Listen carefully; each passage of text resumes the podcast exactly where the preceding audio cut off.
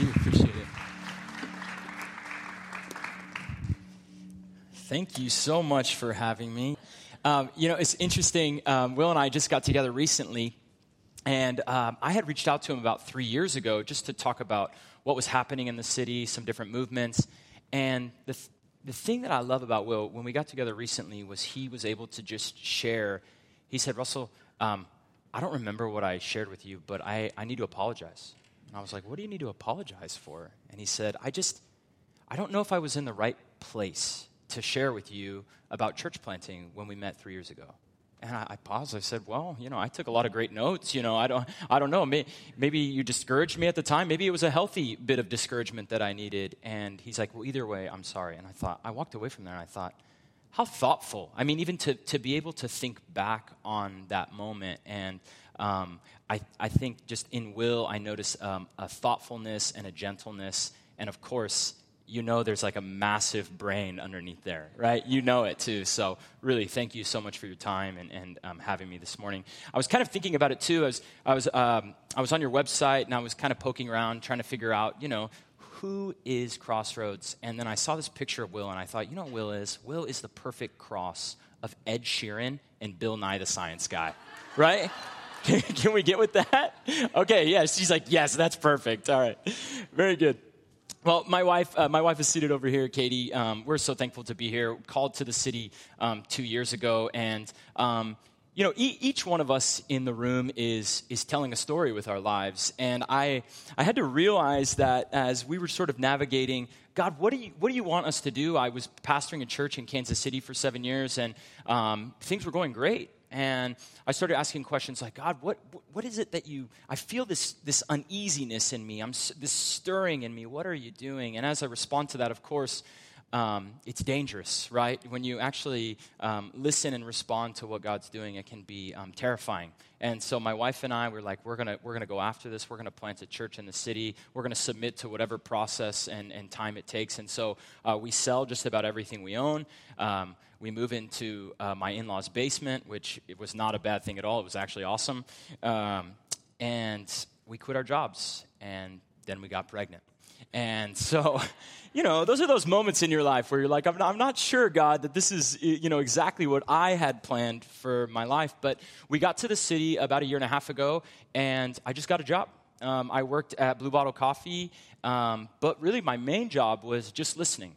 How am I learning about uh, the neighborhood that I'm living in? How am I just going to exist in this time before we get started in the work of church planting. And then we're beginning to listen and ask questions like, what are the hopes? And what are the dreams? And what are the fears of the community we reside in? My wife had already lived in the neighborhood, but I felt as though I was less of a pastor and more of a cultural anthropologist as I'm uh, picking apart what it means to be um, a part of the city. And um, through time at, at, Renaissance in Harlem, uh, we had um, just a really great opportunity um, to build and to establish community. And so that's what we're doing now. We're building a, a core of people. Uh, we're eating a lot of food together. And actually, the irony is, is in a city like New York that's so fast and so driven, we're inviting people to come in and to slow down. We're inviting people to come to our dinner table and to be themselves right where they are, and then, and then we can help establish um, the gospel, this good news about Jesus with people. And so um, we're, we're getting there. That, that's how I like to, to think of the, the work of church planting is um, it's kind of a grind. Uh, we're in a season that's a sprint, and um, it's, it's going pretty well. So uh, we really believe that this idea, this, this reunion, as we're calling it, is really possible for people. So um, I want to get into this scripture this morning, and I'll tell you a little bit about me along the way. Uh, you'll be getting kind of a picture of, of our story, and um, uh, then we'll kind of pick apart what Jesus is saying here. We're going to be in the book of Matthew, Matthew chapter 18. If you have a Bible on your phone, or if you, does anybody have a paper Bible? Are there some on the seats? Oh, perfect. There's a few of them in the room. That's awesome. They still exist.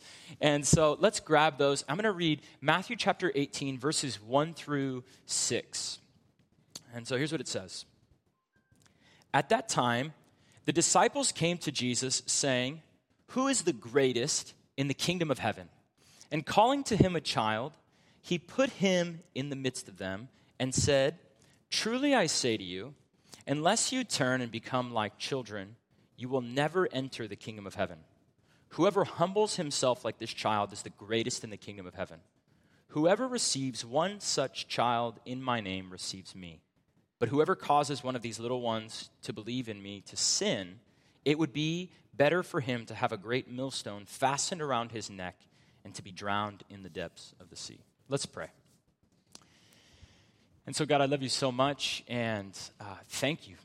Thank you for um, this outpost of your kingdom here in Bay Ridge, and I couldn't be more grateful to be here today. And so, uh, my prayer is is that as we open your word this morning, that um, you would become real to us. Uh, for some of us in the room, we have questions about who you are. We have questions about your goodness, um, and I pray that we would bring all of that into the room, God, and that you would meet us here by your Spirit.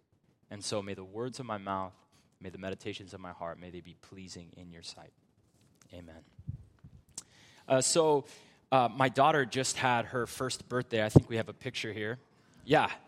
And so, um, the theme of her birthday was the Great British Baking Show. I think that's what the show is called, the British Baking Championship, whatever it is. But my wife is amazing. She's a little bit extra. And so uh, she cut out these. My wife is extra. Yeah, I can call her that, right? I think so. And so we got together a bunch of family and friends, and we, uh, we have a competition. Uh, it was Team Russell and Team Katie. Uh, we pre made these cakes, and we had 25 minutes to decorate the cake, and then she was to be the judge. And so we recruited our teams, we made our cakes, and then we presented them to her. And mine is on the left, not bad, but I definitely lost to the one on the right because my daughter loves blueberries, all right? And there were blueberries all over it, and she's just attacking these. And it was an amazing day. It, it was honestly an amazing day because it felt like an accomplishment. We had kept our daughter alive for a year, all right? yeah, a year, a year had passed, right? And I've taken, it, I've taken over the last couple weeks a fair bit of time to reflect. Uh, what, what, is it, what does it really mean to be a father? What has changed about my life? How am I different? And, uh, you know, I think the other part of it is, is in a busy, busy season like we're in, we're asking a lot of questions about how do I balance life and family and work, and I don't, I don't want to fail. In fact, I keep telling myself, I'm not going to fail at the father thing. That's, that's the one thing I'm not going to fail at. And I'm sure every parent says this after a year of their kid's life, but um, I could have never guessed how my daughter would change my life. And I started reading, um, I was reading this passage in the book of Matthew, and I think I saw it just a little bit differently. It's sort of like um, standing on Fifth Ave. Uh, you know, you're, you're standing on the street and you're looking around, and then uh, the difference would be going to the top of the Empire State Building and, and getting a, a greater perspective. You would see things differently. You haven't necessarily changed much locationally, but you would be offered a different perspective. And I think a lot of us um, in our lives are offered a greater perspective when we move or um, we have a, a, transition in a job or a, a relationship. And what begins to happen in these moments of our life is we see the world differently. And I think it's important to know as we're reading the scriptures because scriptures like this can, uh, as we look at them, can be completely transformed. And that's what happened to me as I read Matthew chapter 18 a few weeks ago. And I just want to share some of my own insights uh, in, into what this looks like. And so, what I want to do this morning is I want to pick apart what Jesus says. I want to talk about what greatness looks like um, in our time, and and uh, the hope is is that you would say, I, I think that's I think that is true. And then I want to talk about some movements that I think Jesus can can help assist us in. And so let's begin in verse one. It says this: At that time, the disciples came to Jesus saying, "Who is the greatest in the kingdom of heaven?" And so, what's been happening? Jesus has been on a road trip with his disciples. They've been following him. He's in, in, invited them into his inner circle, and they've been able to ask him questions along the way, and he's beginning to teach them. And it almost seems like as you, as you read the Gospels, uh, Matthew, Mark, Luke, and John, that at every turn, the disciples are not understanding what Jesus is saying. And Jesus is continually turning their ideals on, on its head, turning their ideas upside down completely. And the conversation that Jesus is having with his disciples over and over and over again here in Matthew chapter, I think it's 16, 17, 18, and a little bit further, is about who he is. And Jesus is saying, This is who I am. I'm the Messiah. I'm the, I'm the King of Israel. I'm the King of the world. And as the disciples look at him, I, I wonder are they really listening to what he's saying? In fact, in, in chapter 17, it's, uh, Jesus looks at his disciples and he says this The Son of Man is about to be delivered into the hands of men, and they will kill him, and he will be raised on the third day. And it says, and they were greatly distressed. And so Jesus is saying, guys, I'm going to go and die. And the disciples are asking in verse 1 of chapter 18, Who's the greatest in your kingdom, Jesus? It's like, is anyone listening? And I'm afraid that um, we're a little bit the same way, that we are perpetually asking the wrong questions. You ever ask uh, a bad question at a bad time? I, I feel like I, I, do this a lot. During college, I was, I was so broke, and um, I knew that lady Sally was going to be coming after me after I graduated, you know? Some of you know our friend Sallie Mae all too well, okay? And so Sally's coming after me. I know it's coming, and so I have to live on the cheap. And so my friends and I, we would go eat at this Chinese food restaurant. The, the restaurant was literally called Fried Rice, all right? And it was the truest thing to its name. It was in this little strip mall, and you would get in line. The line is like out the door all the time, and you walk up, and you can say one of three things. You can say beef, you can say chicken, or you can say pork, but that's it. There is nothing else you can say. And so the first time, I'll never forget, the first time I went there, I'm like, okay, looking at the menu. The menu is beef, chicken, or pork. And I'm like, okay, what do I want? And I get to the front, and I just ask a question. I said, can I get some like lo mein, like with the rice? And he literally, the guy just looked at me, he says, you, end of line. He sent me to the end of the line. I'm not even joking. It was $4.50, and I had to wait again in line, and finally I understood. And I wonder how often in our lives where we're just asking the wrong questions. And it's not like, sometimes I think our intentions are, are not um, bad necessarily, but we're just asking the wrong questions, like relationally. Instead of asking, like, should, are they the right person for me? Maybe we need to evaluate first, uh, am I the one that's ready for the relationship? It's just like, it's sort of out of order. Or even, even financially. I, you know, in, in one sense, um, the good question would be, um, you know, how can I save? That's what the culture would say. How can I save? But maybe a better question than that is, how can I give? Like, how can I be generous with the things that I have? Or even thinking spiritually to reframe. I, I think one of the greatest um, dangers in American Christianity is, is to be constantly um, consumed with how am I doing with God? Like, how, how am I loving God? And actually, the, maybe sometimes the, the better question is, is, are you and I understanding how much God loves us? And, and living in that. And so I think we're just perpetually asking the wrong question. And so hold on to that idea for a second, this idea of asking wrong questions, because there's, an, there's something, um, there's another layer at work in the book of Matthew uh, that can sort of go unseen. Matthew is, is a book um, for the Jewish people, for the Israelites. And, and because of that, you and I can, can really miss a lot of the, the underlying cultural context. But there was actually, would have been something really deep at work. And we find it in Matthew chapter 2. It's not up on the screen, but you have a dichotomy being built in Matthew chapter 2 between Jesus and Herod. Here's what it says in Matthew chapter 2 it says, Jesus is born in Bethlehem of Judea in the days of Herod the king. And all throughout chapter 2, we're, we're, finding out about Herod. Herod is chasing down Jesus, trying to find out who this Jesus guy is, who this Jesus baby is. And then what we find is that Herod is intimidated by the possibility of Jesus stealing power. And so what does he do? It's horrific what he does. He actually has all of the baby boys, two and under, killed.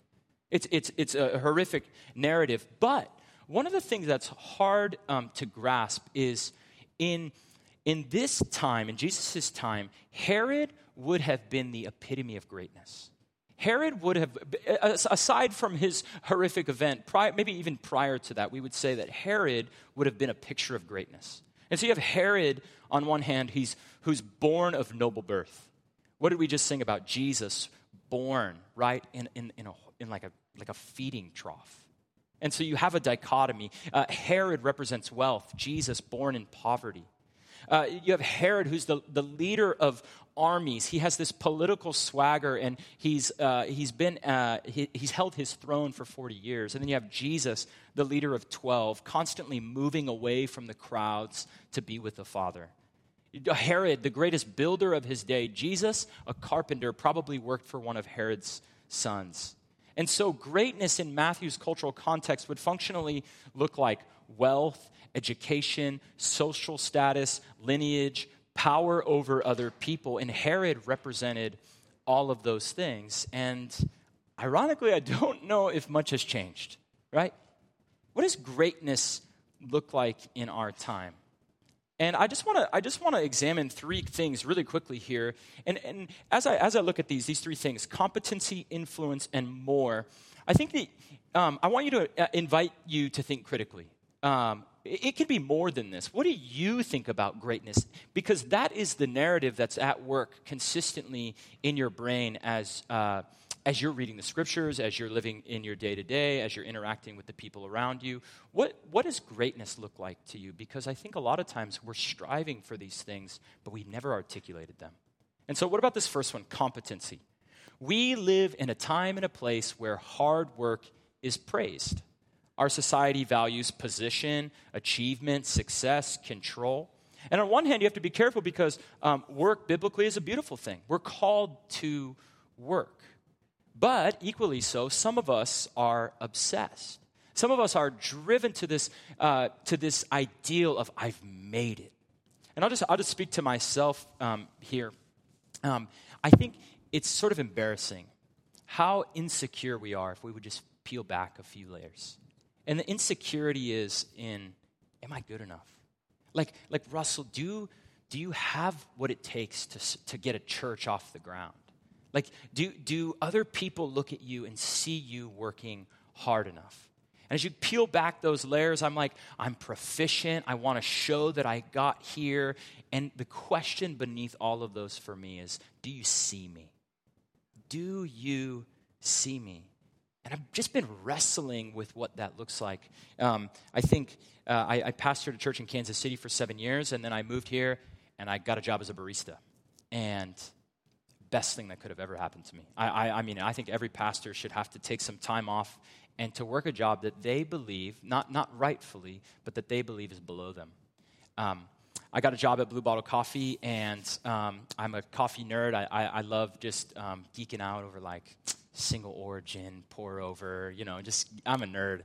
Uh, but what ended up happening is I remember being on bar one day, and uh, my friend and I, we worked at Rockefeller Center, and so he and I are down there um, we were making a drink for a customer, and the customer said, um, So, what are you guys passionate about outside of here? And my friend said, Well, um, I'm, I'm, heading to uh, Harvard Medical School in the fall to um, get my medical degree. And the guy's just like shocked back. He's like, Wow, that's impressive. And then he looks at me. And, and it was this moment where I was puffed up. I was like, I'm going to share what good things I'm doing in this city. And so I was like, well, actually, um, you know, I'm, I'm planting a church. I'm going to start a church. And, you know, we have some good partnerships already. We've raised a little bit of money, and things are actually going surprisingly well. Guy looked back at me. He's like, good luck with that. And he walked out the door. so there's this narrative at work of competence. And it, pro- it, it drives us to prove our worth. And I think if we don't call it out, then we're going to be confused about what greatness looks like. What else? Greatness culturally is not only found in competency, but in influence. And I want to be, I want to be quick here, but it's about the amount of influence we exert, right? We live in a time of followers. If you jump on Instagram, our eyes are naturally drawn um, to a ratio of followers and following, right? Our, our eyes are naturally drawn. How many followers does this person have? And then what we begin to think from there is um, what kind of crowd is this person drawing? What type of power are they exerting with the influence that they have? I was looking this week at some of the most followed people uh, on Instagram, and the irony that I came to was if you want influence, then you need competence. If you want influence, you need competence. So, uh, one of the most followed people on Instagram, actually, the most followed person on Instagram is Cristiano Ronaldo. Okay, well, why does he have influence? Because he's competent in something, right? He's competent at the game of soccer. And so he gets to exert his influence. Now, take away soccer from Cristiano Ronaldo. I don't know, you might have a model or something like that, you know, but m- probably not the same level of influence. The same thing you could say with Ariana Grande and music, or Justin Bieber and music, or the Kardashians and whatever the Kardashians do. I don't really know. But there's this exertion of influence that's at work in our culture, and if we don't call that out, then people can leverage their influence for power. And power can be used in, in you know how power works in, in our time. And, and the irony about something like influence, actually, I want to say this, I think this is actually really helpful um, in our world, is that influence is actually really uh, quantifiable. And so you can actually see how much influence someone has. Um, but maybe that falls short. I don't really know. Uh, lastly, greatness in our time. Um, it looks like, lastly, uh, this idea of more. We live in a time of unsettling. Um, so, in our culture, greatness or success is sort of, it's always just a, a bit out of our grasp. And I don't think that we necessarily would take great pride in, you know, being rich or intelligent or good looking. Though, you know, some of those things you're like, oh, I would, you know, I would love some of those things. Great.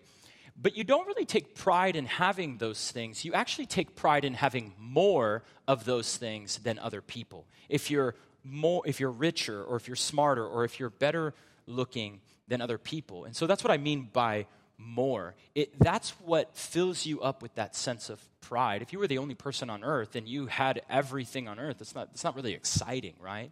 The, the excitement or, or the greatness comes from having more than other people. And that seems sort of heady, but let me show you how uh, actually practical uh, that, that is.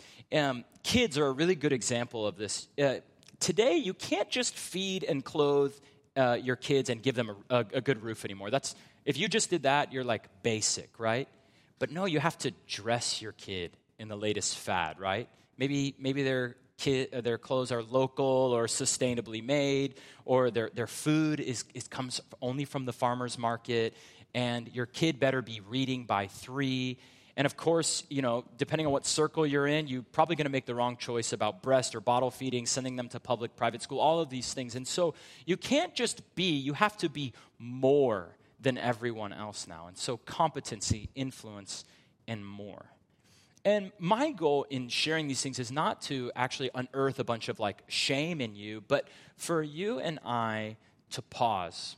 How is it that we begin to reflect on these things and then ask the question Am I simply adopting the culture's narrative of greatness and not really establishing what I believe greatness to truly be like? Because that's what the disciples are actually doing here. They're coming to Jesus and saying, Who's the greatest? Like, I, I, I, I want, I want to be the greatest, Jesus. And so, in the middle of this cultural noise, here is what Jesus does in verse 2. And calling to him a child, he put him in the midst of them and said, Truly I say to you, unless you turn and become like children, you will never enter the kingdom of heaven. Whoever humbles himself like this child is the greatest in the kingdom of heaven. And so here's Jesus. Disciples ask, Jesus, who is the greatest in the kingdom of heaven? And I just sort of imagine this tense moment where Jesus is sitting he stands up, he begins to look around. He's like, I'll show you. Sets the kid down. He goes, That. That's the greatest. And everyone is confused, right? And the word child here is, is, uh, is a little bit misleading. Uh, it definitely means a child under seven, but uh, it probably more likely means a one, a two, or a three year old. And so this is not someone that's walking very well, maybe. This is someone he just sets down here and he's like, guys, you want to know what greatness looks like? This is great.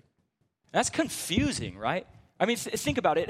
And, it's a little bit more confusing because um, children, by and large, are a gift in our culture. We look at them and we say, wow, what a blessing that, that is. Uh, when you see a kid on the train, you're like, oh, I, I want to make sure that, you know, the, are they okay? Definitely have my seat. But in this time, a child is not honored like that. In fact, a, a child um, is really without any status at all, treated more like property, and never, never, never held up as an example of anything. They would have been thought of as uh, powerless and insignificant, and sadly, in this culture, especially if they were a girl. And so Jesus steps onto the scene, And he sets this child in, in, this place. And it's almost as if he said, It's not this child's job to become great like Herod, but it's actually someone like Herod's job to become great like this child. A complete, again, reversal of value. And so, what is Jesus getting at? I think he could mean a lot. He could be speaking to the child's innocence, he could be speaking to their gentleness or their simplicity.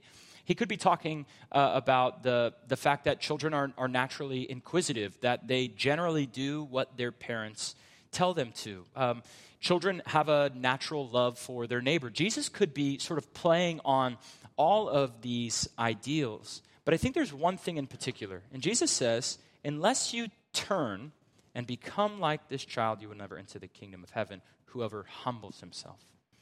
And I think what Jesus is getting at here is this idea of humility.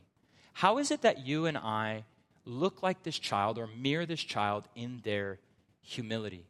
And there's a really fascinating word here, and it's unless you turn. And the word turn there is this Greek word, it's strepho. Strepho. It, it's, it's to turn or to turn yourself toward. It indicates a movement. I think what Jesus is getting at is it's a movement to become more childlike. It's something you and I have to actually work at because it's not something that comes naturally to me.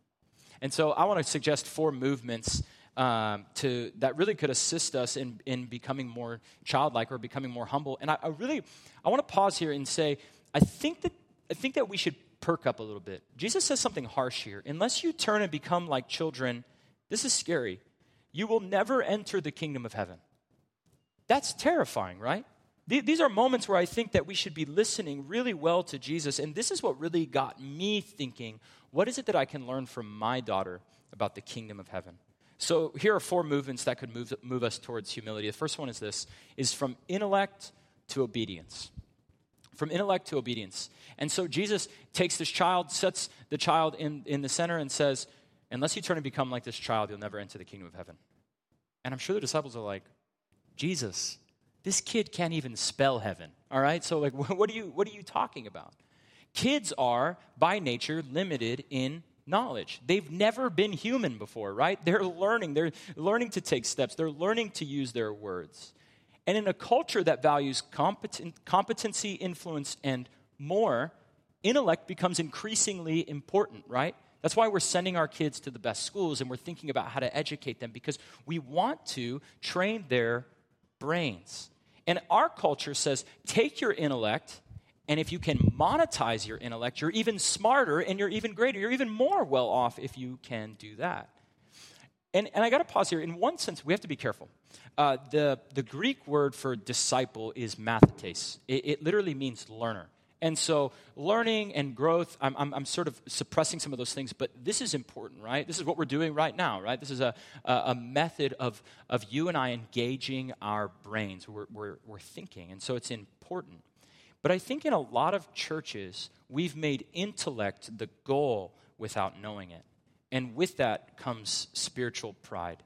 And, and to be candid with you, most Christians are smarter than they are obedient most Christians are smarter than they are obedient. It's, it's sort of like this. I, um, I just finished yesterday um, a month long sugar detox. And um, it's not easy, all right? It's, it sounds funny, but it was not easy. Uh, about a week in, I'm like shaking. I'm in a bad mood. My wife's like, Are you okay? I'm like, No, I don't know. I think it's the sugar, like, you know, being pushed out of me, you know? And um, I, I, had, I had been wanting to do this because I have had issues with my stomach and I just get the gurgles and I'm like, I don't, something is wrong. But this has been like my whole life that something's been wrong with my stomach. And I always tell my wife, I think it has something to do with like my sugar intake. And ultimately, I found out that's probably not the case. But anyway, yeah, good luck to me. Um, but ultimately, I, I, I thought I knew what the problem was, and I was like, I just need to cut back on that. And then, you know, my problem's going to be fixed. But I've gone, you know, like 20 years just ignoring that, even though I think that will fix the problem, but I won't do anything about it. What do I have? I have the knowledge, but I don't have the, the obedience to go with my knowledge. And in this scenario, I'm smarter than I am obedient. And, and I think this is really, the other good thing about this is, is this is just true regardless of what you believe. Like if you walked in here this morning, you're like, I don't really know about this whole Jesus thing. Like I'm questioning all that. That, that's, a, that's actually okay. This is just true. We all betray our own standards, right? We all have some, some standard by which we live by, and each of us is generally betraying that standard. But information doesn't always equal or automatically equal transformation in our life. We're generally smarter than we are obedience. We don't have like a knowledge problem, we have an obedience problem. And for those of you who are Christians in the room, um, I think we should be growing, right? I think we should be uh, growing in our intellect. We should be reading the scriptures. We should be um, taking these things in. But the reality is, for some of us, we actually don't need much more knowledge. We need more obedience. This is what Jesus says in the book of John, chapter 14. He says, If you love me, you'll keep my commands. And so a movement toward humility is from intellect to obedience. That's the first one. The second one is from cynicism to joy. We live in a time of experts and knowledge. There is unlimited amounts of content out there in our world. And there's this interesting word that's been kind of running around for a couple years in uh, the church world, and it's this idea of deconstruction. I don't know if you, you've heard this, this word or this phrase, um, but this idea of I'm, I'm, I'm in a phase where I'm just kind of deconstructing my faith. And usually, what that um, is attached with is you know less church attendance and less Bible reading and you know less community, which is which is a bit ironic. Um, I, I, went through a little bit of this a couple years ago. I was in an accountability group where um, six of us friends would meet Friday mornings at six thirty in the morning, and we were super committed. We would show up and we would just dive right in. Uh, we would skip a lot of the formalities. How was your week? We would skip most of that, and we would say, "Does anybody have anything that they really feel like they need to talk about?" And the beginning of it was incredible. Um, guy shows up and says, you know, like, hey, marriage is just hard right now. You know, we just had our second kid and um, things are just tough. Another guy would, you know, say, like, guys, I, I think I want to quit my job. And we would just sort of be there and begin to attack whatever, whatever was going on. And then there was this subtle shift on, on Friday mornings where we began to talk about, we were all connected to different churches we would come and we would talk about the purpose of the church. Um, we would talk about the validity of Paul's letters in the New Testament. Uh, we would talk about if those were inspired.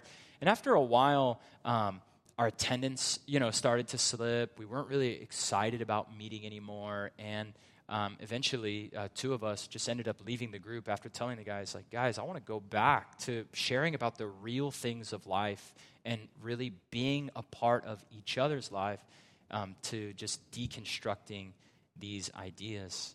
And I love what Dallas Willard uh, says uh, to this idea. He says, We live in a culture that has cultivated the idea that the skeptical person is always smarter than the one who believes.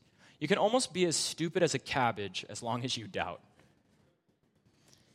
It's a fascinating way to think about um, what it is that we're looking for within our faith and, and how we're taking steps towards becoming more like Jesus. And I think a step that we need to take is from cynicism to joy. My daughter, uh, this morning we were getting coffee, and I told the, the barista that my daughter loves to say, wow. And he said, Can you say wow? And she goes, wow. And I'm like, That's it. She's captured this idea of joy. Like there's nothing, there's nothing cynical within her yet. And I'm just like, please don't be cynical like dad. Be like mom, all right? And so maybe I just ask you quickly, um, as you're sitting here, as you're thinking about that, where has the child been sucked out of you? Like that, that imagination, the joy, has, has it been taken from you in, in some way? Maybe your curiosity has been taken. I know my wife and I have been talking a lot about that lately. How do we just be curious people, asking good questions. So let's look at this third movement, two more, and then we'll wrap up. Um, movements towards humility is from me to others. And so Jesus here is actually giving us a vision of what it looks like to be in community with each other, in, in the sense that it's not inwardly focused, but we're actually pushing outwardly. A community that's focused on the least and the little and the lost. And so he gives this warning in verse 5. This is fascinating. In verse 5, he says this it's scary. Whoever receives one such child in my name receives me, But whoever causes one of these little ones who believe in me to sin, it would be better for him to have a great millstone fastened around his neck and to be drowned in the depth of the sea.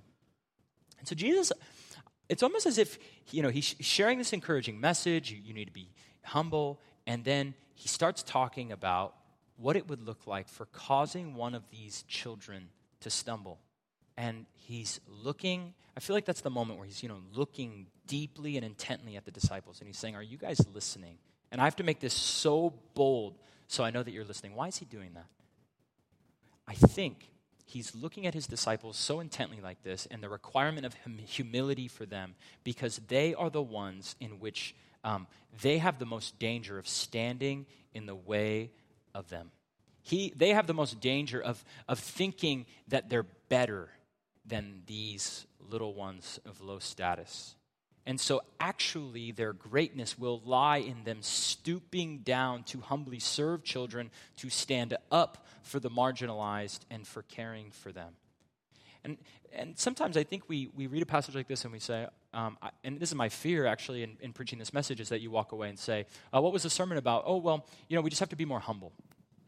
Okay, you know, how, right? H- how is it that we're to do that? So uh, let, me, let me kind of zoom in here. I want, I want, to get practical for a second about what it looks like to move um, from myself to, to an outward experience. Um, I realized recently um, I do something that's really annoying. It's annoying to me, it's annoying to other people, and I'm sure you do it too. Um, I was talking with a friend, uh, we were eating some ramen, and he started telling me about his favorite ramen spot, and I was like, oh, that's, that's a great spot. But my spot is so much better, and their noodles are more dense, and you know, the, the water doesn't soak into them better. And I went there with this person, and I, I just took over and started um, taking the conversation. And, you know, it's kind of like, oh, okay, no big deal. And then I was sitting with a, another friend um, a couple Fridays ago, and uh, he got a text message, and he was on his phone, and I looked at him, and I was like, is, every, is everything okay? And he's like, man, um, my grandma, like my grandma just died. And I was like, oh man, I'm, I'm so sorry. And I, I literally didn't know what to say. And he kind of shared quickly that, you know, he wasn't that close with her, but, you know, it means a lot to his dad. And I was like, oh man, I remember when I lost my grandma and I was 14 and I didn't know how to deal with it. And I started just kind of processing, you know, with him. But what I realized is I, I made that actually about me rather than what my friend was going through and what my friend was experiencing. And I think true humility is to stop connecting every experience and every conversation with ourselves. And that's where it becomes really practical, right? It's those moments where you say, well, you know what, I, I want to inject myself into this. I want to share my experience. And there's a time for that, no, no doubt about it. But it's to pause and say, what, what if this person is just trying to share their experience and I don't actually need to override it with mine? C.S. Lewis says this. He says, Do not imagine that if you meet a really humble man, he will be what most people call humble nowadays. He will not sort of uh, be a sort of greasy, smarmy person who's always telling you that, of course, he's nobody. Probably all you will think of him is that he seemed a cheerful, intelligent chap who took a real interest in what you said to him. If you do dislike him, it will be because you feel a little envious of anyone who seems to enjoy life so easy. He will not be thinking about humility, he will not be thinking about himself at all. That's humility, right? Humility is um, be, the ability to forget about yourself completely. And that's a movement that I think we need to make. And in some ways, you, you could look at that and you could argue, well, children are really bad at that, Russell. You know, you might you might be thinking, you know, yes, but I think there is something about a child who's, who is beginning to think about other people, right? We're teaching children to share at a young age. It's this beautiful and honorable thing. And what are, they, what are we inviting them to do? We're not inviting them to think about humility. We're inviting them to think about other people before we think about themselves. So, what's the last one? This last movement is from independent to dependent. What's more dependent than a child, right? And for some of you in the room with children, you're like, I, I just did my taxes. Oh, that child dependent credit, guys. That's, that's the first time I got that. That's amazing, all right? It's amazing. But I have to take care of her too, right? So it kind of evens out, I guess. But what is more dependent than a child? Nothing, right? Jesus says, Truly I say to you, unless you turn and become like children, you're never going to enter the kingdom of heaven. And I think this is the main, the main, the main thing that Jesus is trying to communicate. You cannot enter the kingdom of heaven unless you've become dependent on Jesus Christ. That, that, that's the message. And I, I know that sounds a bit exclusive. You might say, ooh, that sounds a little bit tough, right? But let me, let me show you this. What if independence is ultimately a myth? right I, I, know i know culture is saying you know be independent do what you want when you want that's that's the message that's that's being said right you can take care of yourself and you're in control and if you feel out of control work harder and you're going to be a, a complete and independent person but the reality is, even as you walked in here this morning, you were dependent on something to bring meaning and purpose to your life.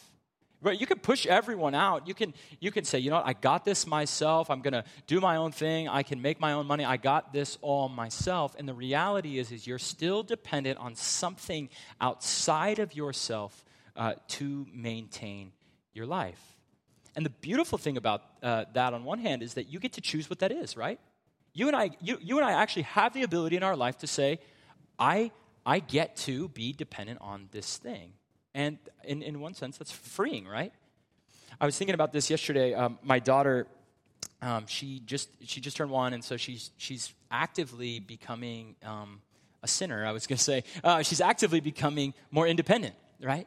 And so yesterday we have this spiral staircase in our apartment, and so I'm walking down the spiral staircase, holding my daughter, and she doesn't want me to hold her anymore. But obviously that's you know that's not an option. And so she's swinging her arms and she ends up slapping me in the face.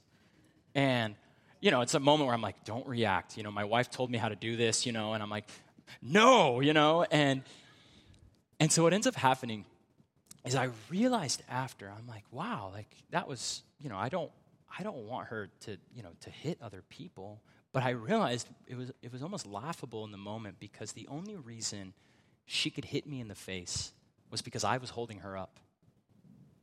And I think it's the same with us. We're, we're dependent. With the reality is, is we are dependent on something. But we have to realize we just need to accept that, call it out, and choose the right thing. To be independent or to be dependent, but to be dependent on what God is saying is his son, Jesus. And so, some of us today, I think that's the application, is that some of us actually just need to declare our dependence. We need to say, you know what, God, I, I give up trying to organize my life. I'll obey you. I'm not going to um, keep going after my own inconsistent inclinations. I'm going to do what you say. And the, the irony of that is that's where actually true freedom is found. True freedom in our life is found dependent and attached to Jesus Christ. And some of us need to call that out. If you're not, if you're not a follower of Jesus today, maybe somebody dragged you here, or you know, uh, you found out about this place. I, I would just invite you to think about what is it that you are dependent on. There's something that you're leaning your life on for meaning and purpose and security. And I would just ask you, uh, really simply, is how's it working for you? Like truly, how, how's it working for you, and what is it doing in your life? And so these four obedience, joy, others, and dependence. And who lived a life better than any one of these four? And it was Jesus, right? Though he had freedom, he was full of obedience to the Father. Though he experienced the greatest suffering, he was the pure embodiment of joy. Though he was God in the flesh, he gave his life away for others. And though he needed nothing, he relied on his Father till the very end. To me, that's the best news there ever was. Let's pray.